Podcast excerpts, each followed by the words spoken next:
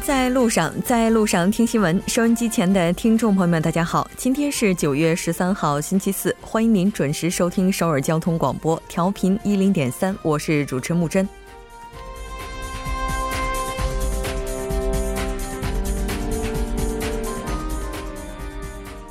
楼市调控政策今天再收紧。每当楼市过热，最严控房令总是会给刚需者带来希望，但最终的结果却也屡屡令人失望。因为房价在政策的调控下，甚至出现上涨的情况也屡见不鲜。楼市的脉，我们究竟把的是否精准？房价通过调节财产税等，又是否能够得到有效的调控？更根本的业绩问题，又是否能被撼动？这些问号依然还在。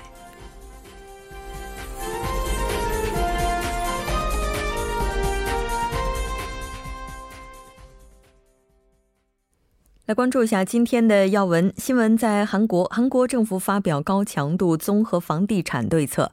三十名韩国公民在科威特接受中东呼吸综合征检测。半岛之外，中国湖南省发生汽车撞人、砍人事件。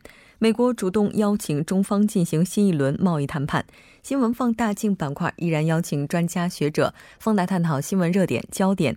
那今天我们要讨论的主题是韩半岛最新趋势。每周一到周五晚六点至八点，了解最新动态，锁定调频一零点三新闻在路上。稍后是广告时间，广告过后马上回来。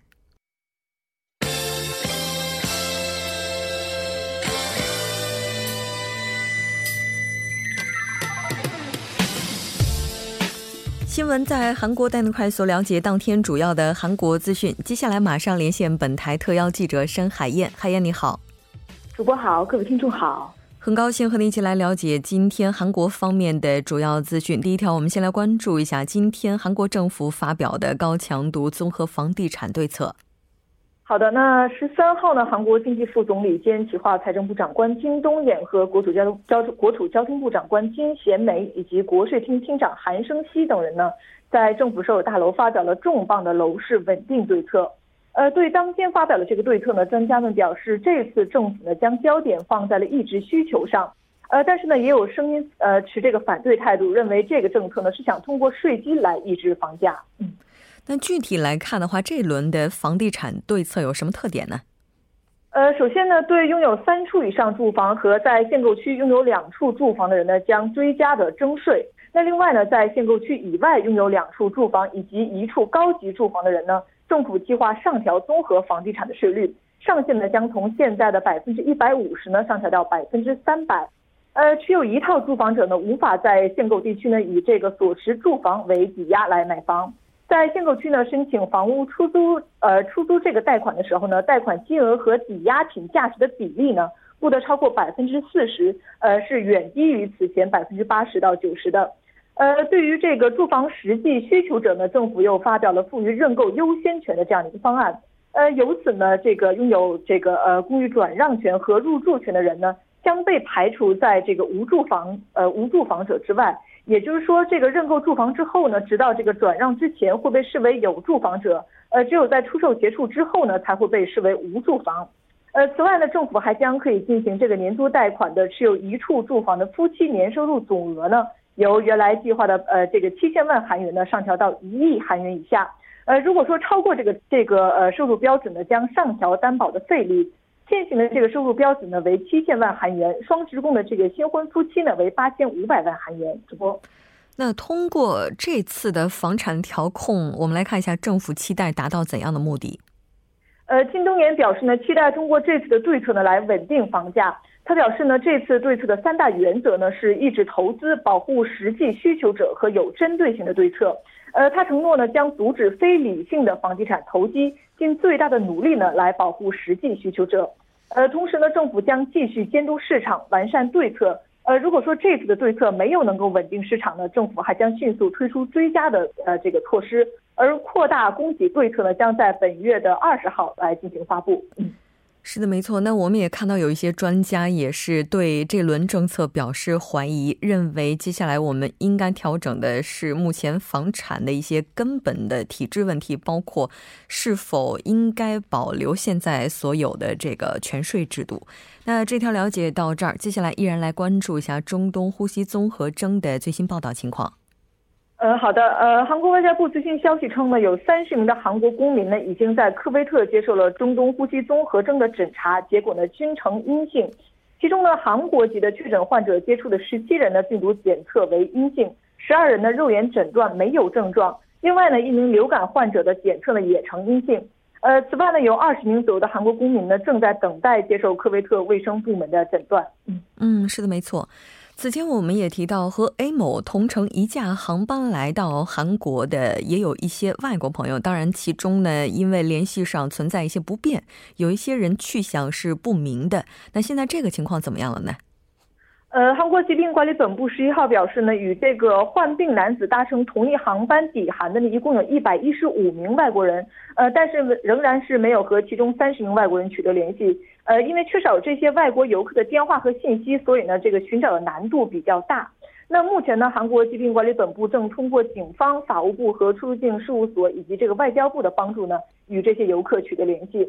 呃，韩国担心的这些外国人可能不知道自己有这个健康的风险。如果说政府呃不赶快找到这些人，那很可能会引起民众对这个中东呼吸综合征蔓延的这样一个恐慌。嗯，是的，没错。那中东呼吸综合征这一轮的话，对于韩方而言，从科威特传入的概率，我们基本上是已经是认可了。但是我们也看到科威特这边呢是表示反对的，这个情况到底是怎样的？呃，中东呼吸综合征的这个确诊患者的感染途径呢，目前是陷入了一片谜团当中。因为被确诊的这个患者，韩国籍的这个 A 某呢，是从科威特入境的，所以这个韩国防疫当局推测呢，是在当地被感染。但是科威特的这个卫生当局呢，却表示并非如此。呃，据了解呢，六十一岁的这个韩国男子 A 某呢，在八月十六号到二十一号期间呢，访问了中东国家科威特。呃，当时呢，A 某从八月二十八号起是出现了这个腹痛和腹泻的症状。呃，在九月四号和六号呢，他先后两次前往当地的医院。呃，并且呢，据了解，除了科威特以外呢，A 某并没有到访过其他国家。呃，因此呢，当局认为 A 某在科威特被感染，其中很有可能是在医院被感染的。那对此呢，科威特当局认为呢，在当地进行了这个流行病学调查，呃，但是目前没有发现可疑的感染途径。呃，并且呢，在当地呢与 A 某这个接触过的人呢，也都呈这个阴性，因此呢，科威特卫生当局认为呢，A 某并不是在科威特，而是在其他地方被感染的。嗯，是的，没错。我们了解到 A 某在进呢这个入境韩国之前是在迪拜转过机，但是这个滞留的时间是非常短的，那有感染的可能性吗？呃，虽然说不能排除在转机的这个迪拜被感染的可能性，但是在迪拜停留的时间呢，它仅为两小时三十七分钟。呃，鉴于这个潜伏期最少为两天，因此呢，在迪拜被感染的可能性呢，其实并不大。呃，由于这个感染途径目前呢尚不明朗，那有部分人士认为呢，这个呃有部分人士呢对这个科威特卫生当局的调查呢是持怀疑的态度。呃，目前呢，科威特已经向世界卫生组织呢提出了这个派遣检测人力的这样一个请求。韩国呢也计划向当地呢派遣两名专家。嗯，是的，没错。医学的检疫，我们了解到科威特当地它采取的主要的人体的体液是这个鼻涕，但是问题来看的话，它和呼吸道的这个取样相比呢，准确性还是偏低的。那这条了解到这儿，接下来我们来关注一下在今天进行的南北韩这个军事会谈。好的，那南北军事工作会谈韩方代表团呢，今天上午七点十分左右从首尔国防部大楼启程，前往边境板门店。呃，当天呢，双方在板门店北韩一侧统一阁呢举行了第四十次的军事工作会谈，就签署南北一揽子军事协议的相关问题呢是交换了意见。呃，双方呢各派三名代表与会，其中呢韩方代表团由国防部北韩政策科长赵荣根率领，呃，还包括联合参谋本部海上作战科长安向敏。以及统一部会谈第一科长李中洙，呃，北韩的这个代表团呢，包括陆军大佐严昌南、陆军大佐金东义和陆军上佐李成赫。呃，据了解呢，在会上双方就写入北韩一揽子军事会议的这一揽子军事协议的这个呃试点撤离军事呃非军事前沿哨所，以及共同挖掘非军事区韩战遗骸，呃，并且还有这个呃板门店共同警备区解除武装等事宜呢，进行了最后的调节。嗯。是的，韩国青瓦台安保市长郑义溶在今天参加国防次官及多边安保对话平台首尔安保对话的时候提到，那在第三次南北韩首脑会谈上将会具体的去讨论无核化的方案。那我们也看到说，在这次会谈上有望签署南北韩一揽子军事协议。呃，是的，那据了解呢，这个南北韩有望在定于八月这个本月十八到二十号在平壤举行的第三次首脑会谈上呢，来签署南北一揽子军事协议。呃，七月三十一号呢，南北韩举行这个将军级会谈呢，就上述的事宜基本是达成了一致。那随后呢，双方通过军事通信线的互发传真，就具体的细节呢进行了磋商。呃，目前呢，双方正就撤销十多个前沿哨所的方案呢进行协商。呃，据悉呢，江原道铁原郡一带呢，曾经是韩国战争的最大的这个激战地，那因此呢，该地区也是南北韩南北遗骸共同发掘项目的一个最有力的候选地区。嗯，是的，好的，非常感谢申记者带来今天的这一期连线，我们下期再见。再见。接下来关注一下这一时段的路况、交通以及天气信息。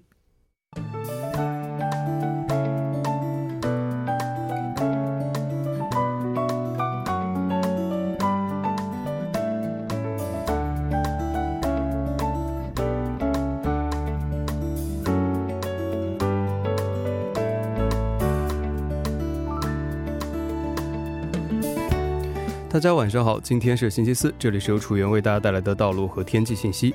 现在是晚间六点十四分，让我们来关注一下这一时段的路况信息。在中部高速公路河南方向，日主进出口至木家停车场、经济光州进出口至中部一号隧道，由于晚高峰的关系，道路拥堵。相反方向，在烧过金川隧道的一车道上面，不久之前发生了交通追尾事故，目前已经得到了及时的处理。不过受事故一波的影响，后续约三公里的路段拥堵情况较为严重。接下来是在首尔外部循环高速公路九里至板桥方向，土平进出口至西河南进出口、城南进出口至板桥分岔口路段，由于车流汇集，道路拥堵。相反方向，松坡进出口至西河南进出口、河南分岔口至江阴进口的路段，由于受到流量大的影响，出现了车行缓慢，还请各位车主朋友们参考以上信息，注意安全驾驶。好的，接下来让我们来关注一下天气情况。首尔市未来二十四小时的天气是这样的：今天晚间至明天凌晨阴，最低气温二十度。明天白天阴有阵雨，最高气温二十七度。好的，以上就是这一时段的道路和天气信息，我们稍后再见。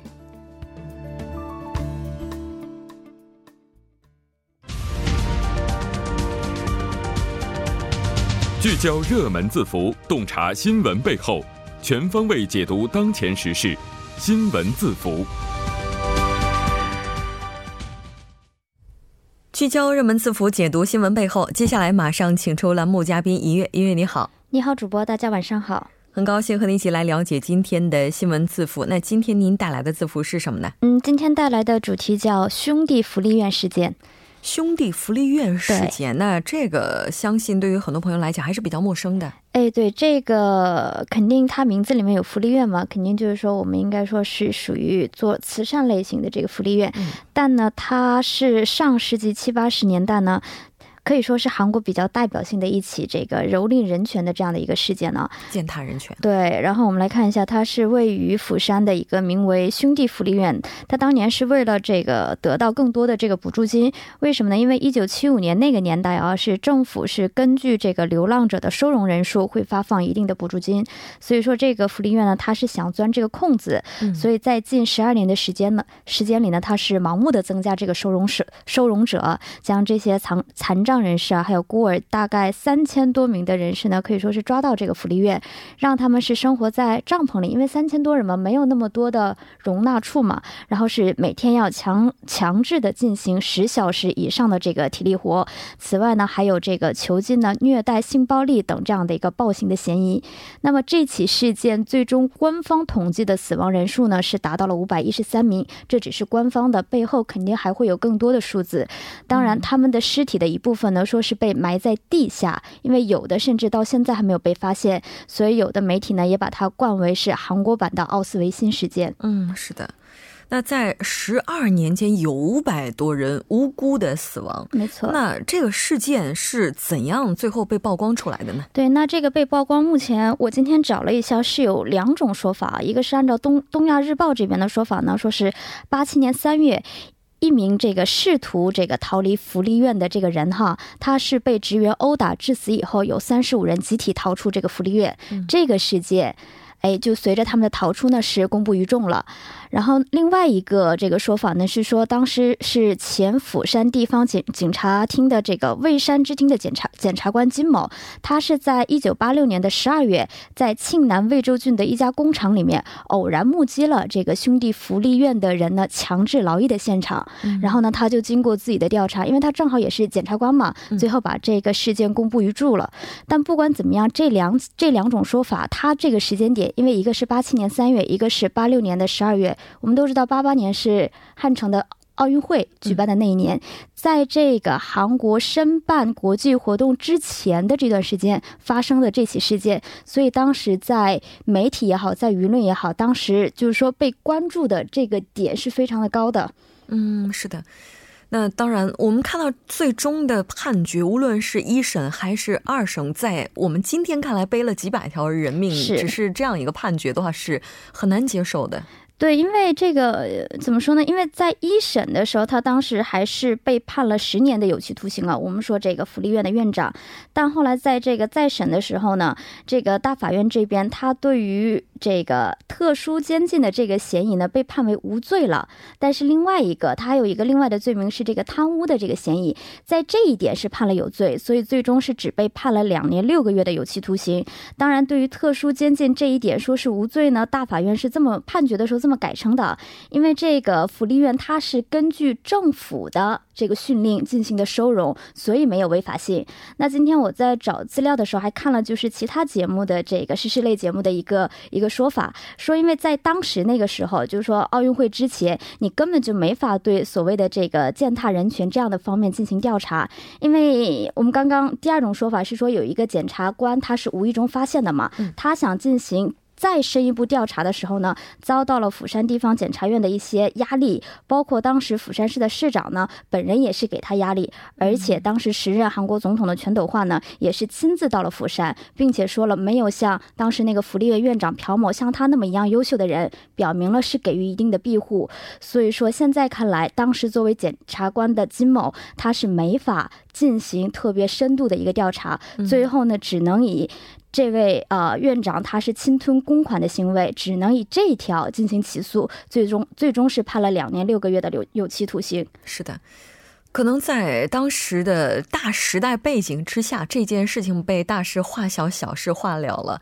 但是所有的这些冤屈，总有大白于天下的一天哈。那这起案件可以说也是疑点重重。到了温政府时期，现在又再度被调查。哎，对，那今天是大检察厅下属的检察改革委员会呢，他们是向检察总长文某建议。那根据法务部有一个，他们有一个这个，就是说委员会是专门检查过去的一些案件的，要要求呢是重新调查这个兄弟福利院的事件，并且呢会计划于近期申请非常紧急上诉。那所谓的非常紧急、非常上诉呢，是指就是说这个刑事案件被判决之后，如果后来发现有一定的违法法令的情况，那么这个检察的总长呢，他就可以直接上告给大法院，要求纠正错误。这个呢，和我们就是平常所熟知的所谓的再审是不一样的。嗯，是的，就是特别案件特殊对待。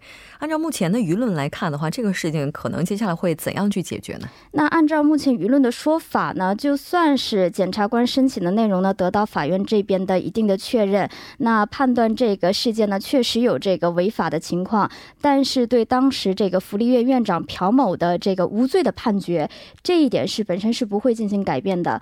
有一点是，这个院长呢是已经在一六年就离世了，也就是说这起事件的负责人已经去世，所以说这件事情背后是背后实际的责任呢是在于国家，因为他当时给予的这个名义就是说是为了国家的这个事业，所以进行收容的嘛，所以是。不违法的，所以也就是说，国家是要受到处罚。但是目前呢，韩国是没有可以处罚国家的一些条款，所以即使进行了这方面，即使检方的这个申请被接受，那么最后也只是会给原判违法一些宣告性的一定的意义。是的，那文在寅总统今天在出席司法主权恢复七十周年纪念仪式上呢，也是表示司法机关面临着重拾国民信任这一极其严峻的课题，当然也是对这起案件敲响了警钟。非常感谢尹月，我们下期再见。好的，我们下期再见。稍后为您带来今天的他说。新闻在路上，在路上听新闻。您的点赞、您的回馈是对我们最大的鼓励与支持。参与节目，您可以发送短信到井号一零一三，每条短信会收取您五十韩元的通信费用。另外，您也可以登录 TBS 官网三 w 点 tbs 点 s o v e r 点 kr 给我们留言。当然，在 Instagram 搜索 TBS C News 也可以参与互动。新闻在路上，期待您的参与。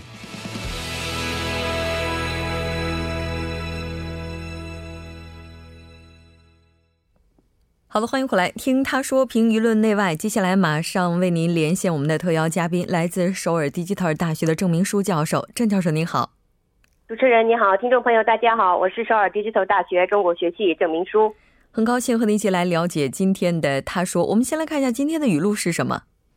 好的，今天的语录呢是일자리를다시찾아보고있지만막막하기만합니다中文是我在努力找工作，可是真的很迷茫。这番话是赶上最最难就业季的四四十岁中年裴某说的话。嗯，是的。那其实像裴某这样四十到五十岁这个年龄段的人呢，也被称为 IMF 时代。那他们又赶上了二十七年来最难的就业季。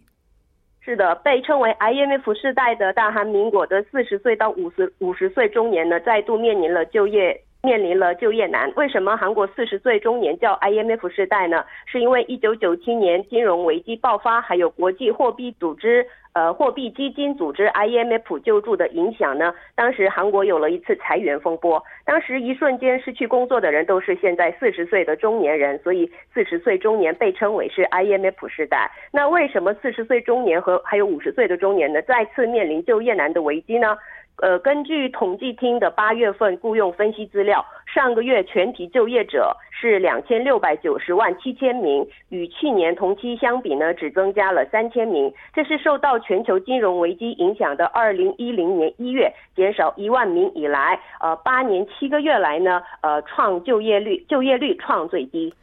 是的，其实，在昨天的节目当中，我们也提到了，在韩国各个年龄阶段，就是他们这个就业率的降，这个数字的跌幅，哈，似乎像四十到五十岁这个年龄阶段，裴某这样的人，他们的就业情况是最不乐观的。是的，是的，我们看这个年龄的话，一九六九年到七八年出生的四十岁就业者减少了十五万八千名，在全体年龄群当中呢，减少幅度最大。那么，一九九一年十二月减少二十五万九十四名以来呢，减少幅度最大的一次。四十岁就业者数呢，从二零一五年十一月开始呢，连连续三十四个月持续减少。上个月的四十岁雇佣率跌幅呢，与去年同期相比减少了零百分之零点九百分点，全体年龄段中跌幅最大。全体雇佣率减少跌幅是百分之零点三百分点。四十岁中年比这个还要多三倍。那么失业者当中呢，IMF 世代占的比率还是最多的。嗯，是的，没错。那按照正常的这个我们所认知的这个情况来看，哈，四十到五十岁这个年龄段呢，是人到中年，刚刚好是处在事业的最高高峰期，我们也可以说是黄金期。但遭遇这种情况，这个能说明什么呢？呃，这个根据韩国日报的报道呢，四十岁失业率增加意味着目前韩国经济情况不容不容乐观。专家分析，呃，失去工作岗位的四十岁通过自身的经历和经验呢，能够再次就业。不过，韩国经济无法做出这种这种环境。也有专家表示，四十岁是在经济活动人口中生产力最高的年龄段，但是他们没有能发挥自己的能力，对提高经济生产力会带来负面的影响。嗯，是的。那其实现在大家更为担心的是，就现在这个情况不是最糟糕的情况，可能会进一步恶化。是的，也有人担心雇佣环境还没有得到改善，反而会被恶化的情况发生。就业者数的增加幅度是参考与去年同期相比的数字来判断的。去年八月就业者增加幅度是二十万八十四名，去年全体月平均就业者数的增幅是三十一万多。可以看出，去年八月的增幅呢比全体平均数值还要低。本来很多人期待执行这个追加。经济预算的预算的话，情况会好转。但是目前除了批发、零售产业等呃之外呢，整个这个产业领域呢，面临着最难的就业季。嗯，当然，昨天呢，在首尔政府办公大楼上呢，金东延呢也是对此做出了回应。我们来看一下。是的，呃，金东延这个呃副总理表示呢，要重新检讨正在推进中的一系列政策及措施，这意味着实际上是经济政策基调的变化。不过，真的会改变吗？还是要看情况吧。是的，好的，非常感谢郑教授，我们下期再见。半点过后马上回来。